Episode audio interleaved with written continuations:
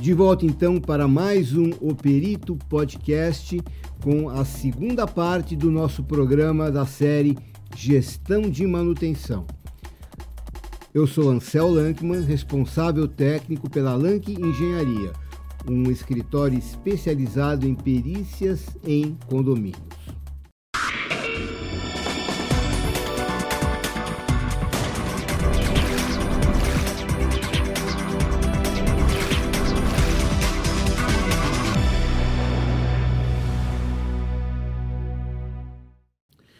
Hoje vamos falar sobre avaliação de riscos na vistoria.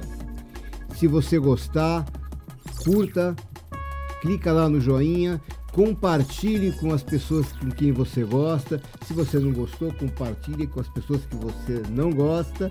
Se inscreva no canal que é muito importante e clica no sininho, porque aí você vai receber sempre notificações de novidades, novos programas e coisas que interessam aqui pra gente. Bom, o que é importante de se considerar numa vistoria? Como eu falei na, na, no primeiro programa da série, a vistoria é o ponto de partida de um plano de manutenção. É, ele, é ela que vai direcionar o, os teus atos, que vai direcionar todas as ações, as programações, vai direcionar a quantidade de prestadores de serviço que vão estar envolvidas naqueles, naqueles assuntos. Enfim, a vistoria é o ponto de partida. A primeira coisa na vistoria é a identificação do problema. O vistoriador ele vai até o local onde está o problema e vai identificar o que está acontecendo. Essa identificação ela tanto pode se dar pelo problema em si que ele está vendo, como pelas causas daquele problema, pelos danos que ele está causando. É uma outra maneira de avaliar o tipo de problema, por, por aquilo que ele está causando. E a partir daí, nós temos vários caminhos para escolher. Há uma bifurcação de, de, de atitudes e bifurcação de caminhos possíveis. A primeira delas é uma avaliação que nós eh, precisamos fazer sobre o que acontece se eu deixar aquilo do jeito que está. Não fazer nada. Bom, parece evidente que qualquer uh, ato de manutenção, qualquer serviço que se faça, tem seus custos. Então, nós temos que avaliar também, bom, isso aqui é uma obra cara. E se eu não fizer nada, o que acontece? Nesse caso, o avaliador ele vai ter que entender e transmitir para quem para aquele gestor de manutenção, para o gestor financeiro ou para quem tem realmente o poder de decisão, o que é que tem que ser feito e se precisa ser feito e se o que acontece se não for feito. A avaliação que ele vai ter que fazer é se aquilo ali envolve riscos pessoais, por exemplo, uma, uma infiltração que se, se opta por não se arrumar ainda porque existe uma pintura de fachada e um tratamento programado para daqui a alguns meses. Então eu não vou arrumar agora porque eu vou esperar esse tratamento ser iniciado. Bom, e o que acontece se eu não fizer agora? Então, quando eu falo em riscos pessoais, vamos imaginar que aquelas infiltrações ou cria um bolor nas paredes de um dormitório e tem uma criança que tem problema de bronquite, rinite, algum processo alérgico àquele bolor especificamente. Ou seja, o, a não execução da manutenção vai fomentar problemas pessoais, problemas de insalubridade, problemas até de, de saúde naquele morador que podem, por exemplo, ser problemas progressivos, que a não execução do reparo, do conserto, da substituição implique numa deterioração progressiva de alguns elementos daquela edificação.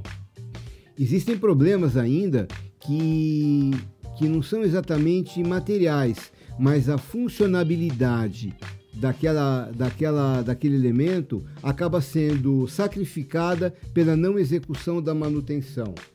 Por exemplo, vamos imaginar que tenha um degrau no piso, uh, numa, numa passagem, enfim, um degrau muito mal localizado. E as pessoas tropeçam e se acidentam. Bem, progressivamente eu vou ter mais pessoas ali se acidentando, vou ter mais problemas. Então é interessante que se resolva aquilo ou que se avalie o risco de não fazer por enquanto. Mas aí o avaliador tem que mostrar exatamente o que está acontecendo para quem para que o gestor tome a decisão de fazer ou não fazer. Escolha o um momento melhor e avalie os riscos de não fazer, que é exatamente aquilo que eu estou dizendo agora. E paralelamente a isso, existe também uma avaliação dos riscos de você fazer o reparo. Não só pelo custo de se fazer o reparo, mas às vezes aquela ação vai demandar operações de risco. Por exemplo, se eu vou mexer num telhado, eu vou deixar aquele telhado descoberto por um determinado período de tempo e pode ser que chova naquele período. Enfim, tudo tem seu risco.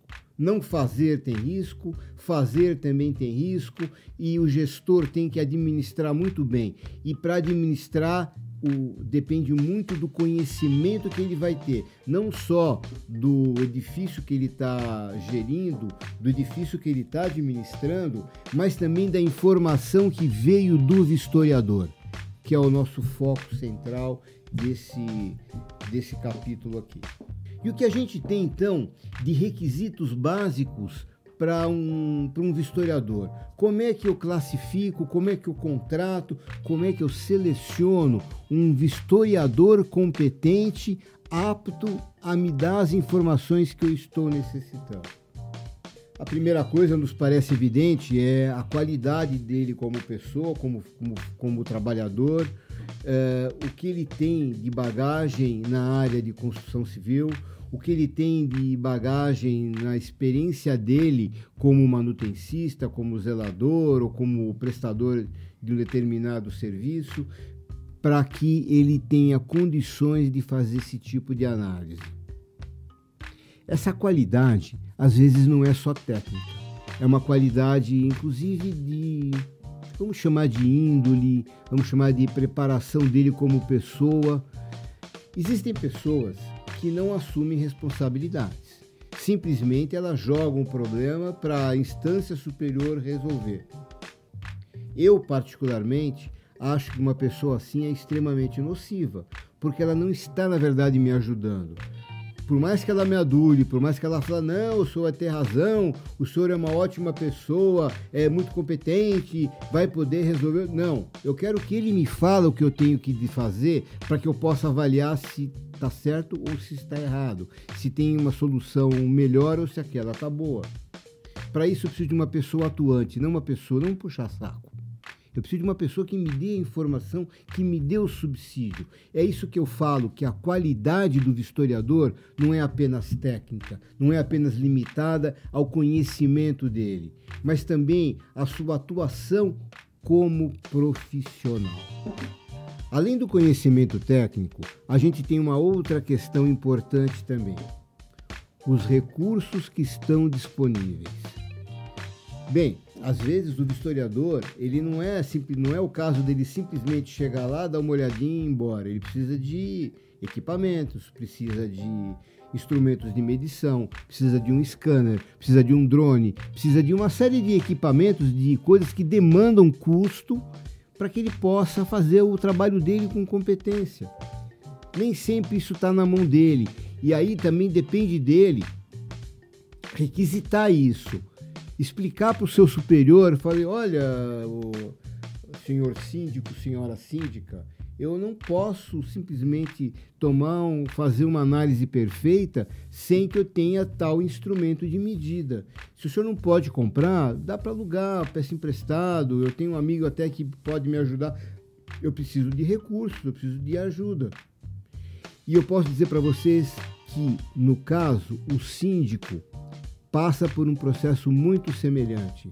Ele também depende de recursos para poder executar o trabalho dele. Então, ele pode até ser durão, não querer que você gaste, mas ele vai entender o porquê que você está pedindo isso. Porque ele passa pelo mesmo tipo de problema, de querer fazer e nem sempre aqueles recursos estão disponíveis. Agora, pensando melhor, esse tipo de problema ocorre também comigo, que sou um perito, na, verdade, um historiador também. Eu também faço as minhas vistorias para fazer os meus laudos. E eu também deparo com os recursos, com a limitação de recursos. O caso do drone é um caso típico. Eu faço muita análise das condições de fachadas de condomínios. Como é que eu vou lá me, como é que eu vou lá observar as coisas? Eu não tenho, eu não sou super-homem para subir lá em cima e olhar pertinho. Eu preciso de uma, uma imagem de qualidade que o drone me proporciona, me facilita, tem seu custo. E o meu trabalho nesse, nesse caso é mostrar para o condomínio a vantagem de se gastar aquela verba para ter uma informação muito melhor e muito mais exata. Mais um problema que a gente tem também com relação a isso é o tempo disponível para fazer uma análise perfeita. A questão do tempo disponível é uma questão assim muito muito subjetiva, porque eu de, uh, aquela observação demanda um certo tempo. Fazer o relatório demanda outro tempo adicional. E agora, será que as pessoas que estão esperando esse relatório têm esse tempo todo? Será que elas têm essa paciência? Às vezes não é que ela está primida por, por uma questão de urgência, mas que ela não tem paciência de esperar o prestador fazer. Olha, é claro que a gente não vai deixar a pessoa com a rédea totalmente solta, totalmente sem, sem prazos para fazer as coisas. Mas é importante que a gente tenha, dê para ele o tempo necessário para que ele possa fazer um trabalho no seu tempo certo, fazer o seu relatório no tempo certo, para que aquilo venha também de uma maneira certa. Marcel, temos mais uma pergunta. Mais um internauta nos chamando.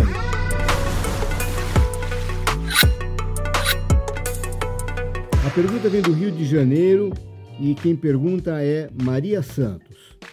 Oi, estou preocupada com a segurança e integridade do meu condomínio. Quando realizo uma vistoria, quais riscos devo levar em consideração antes de decidir se devo ou não fazer reparos? E como faço essa avaliação? Bom, Maria, primeiro, é, é você que faz a vistoria? Provavelmente não é alguém que faz e te traz esse tipo de informação. Então, essa informação, como eu já falei agora há pouco, tem que vir repleta de detalhes, com, com fotos com qualidade, enfim, explicando direitinho o que é que está acontecendo. E aí você pergunta que riscos devo levar em consideração antes de decidir. É o que eu expliquei durante o programa hoje. Você precisa decidir identificar quais são os riscos que você está incorrendo entre fazer ou não fazer. O que acontece se você fizer e o que acontece se você não fizer. Que tipo de pressão você vai estar sujeita do, dos condôminos, dos moradores, entre se você fizer ou se você não fizer. Que custos você vai ter entre fazer agora e não fazer agora e deixar o, o problema se agravar lá na frente, onde o custo vai ser evidentemente maior. Enfim, esses riscos você tem que pôr no papel e pensar, fazer contas e decidir. E eu te aconselho uma coisa, Maria: não decida sozinho. Pegue uns conselheiros, uma comissão, pensa junto e entenda que a melhor maneira é vocês decidirem em numa comunidade, já que o condomínio é uma comunidade, e esse problema, tanto a solução dele quanto a não solução, é uma coisa que interessa para todos, é, é interessante para todo mundo resolver isso em conjunto. Porque a decisão vai interessar, vai afetar a todos também em conjunto. Esses são os riscos que você tem que analisar bem. Que as coisas não são individuais, não é só para você é para toda uma comunidade e que fazer ou não fazer tem as suas implicações e você certamente vai ser cobrada conforme a decisão que você resolver tomar. Chegamos então ao final de mais um O Perito Podcast. Convido vocês a se inscreverem no, no canal, clica no joinha, compartilhem com as pessoas que você considera, com as pessoas que você acha que esse programa vai ter alguma utilidade, que eu sei que não são poucas e clique no sininho também para você receber as nossas notificações. Convido vocês para o terceiro programa da série Gestão de Manutenção em Condomínios e até lá.